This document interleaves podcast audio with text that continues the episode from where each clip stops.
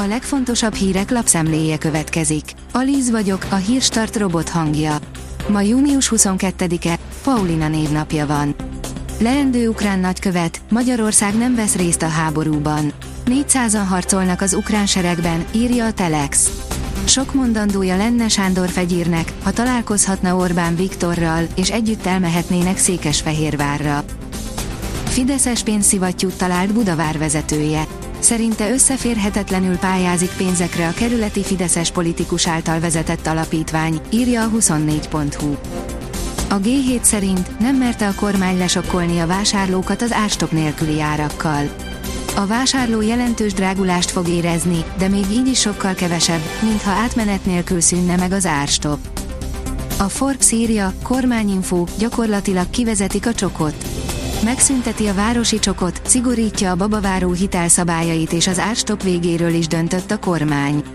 A tegnapi kormányülésen meghozott döntésekről kormányinfón számolt be Gulyás Gergely. A héten másodszor tartott kormányinfót Gulyás Gergely miniszterelnökséget vezető miniszter és Szentkirályi Alexandra kormány szóvivő. Svédországból üzenik, 251 ezer magyar életét menthették volna meg, de az EU nem hagyta. A skandináv országban az EU átlaghoz képest 40%-kal alacsonyabb a halálozási arány a dohányzással összefüggő betegségekben, áll a vg.hu cikkében. Az Agroinform kérdezi, milyen árak jönnek az árstop kivezetése után augusztustól. A válasz nem is olyan egyszerű, hiszen azt, ami eddig árstopos volt, augusztustól kötelező akcióban kell tartani. Pontosabban a termékkategóriából egy terméket.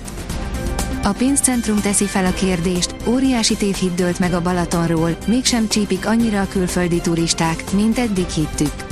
Nem a Balaton a külföldiek legnépszerűbb úti célja a főváros után derült ki a KSH adataiból.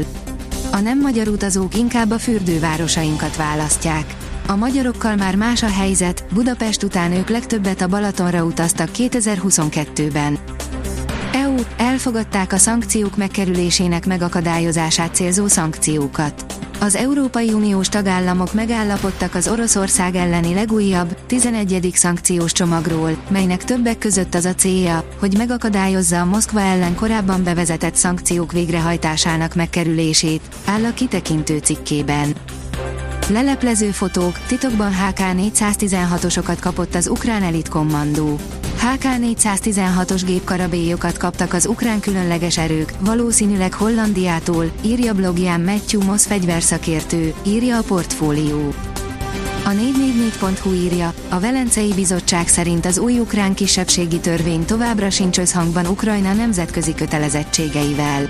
Az Európa Tanács szerint bár történt előrelépés, a jogszabály és általában véve a nemzeti kisebbségekre vonatkozó jogszabályi keret továbbra sincs összhangban az Ukrajnára nézve is kötelező nemzetközi standardokkal, ezért a testület a törvény módosítását javasolja.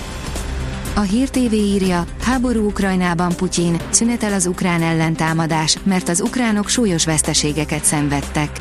Bogár László és Boros Imre közgazdászok voltak a háború Ukrajnában vendégei.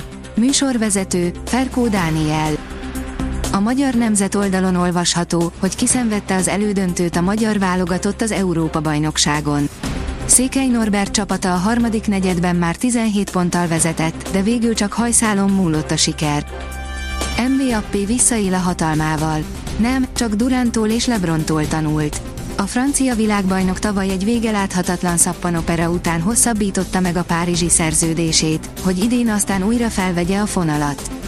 Ha sokakat ez fáraszt is, valójában Mbappé azt csinálja, amit az NBA-ben LeBron James és Kevin Durant csináltak évekig, áll az Eurosport cikkében. A kiderül oldalon olvasható, hogy viharos időjárással zárul az idei első hőhullám. Péntek délutántól egyre több helyen alakulhatnak ki záporok, zivatarok, jégesővel kísért heves zivatar is lehet. Hétvégére 30 fok környékére mérséklődik a meleg.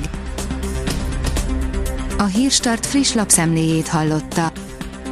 Ha még több hírt szeretne hallani, kérjük, látogassa meg a podcast.hírstart.hu oldalunkat, vagy keressen minket a Spotify csatornánkon, ahol kérjük, értékelje csatornánkat 5 csillagra. Az elhangzott hírek teljes terjedelemben elérhetőek weboldalunkon is. Köszönjük, hogy minket hallgatott!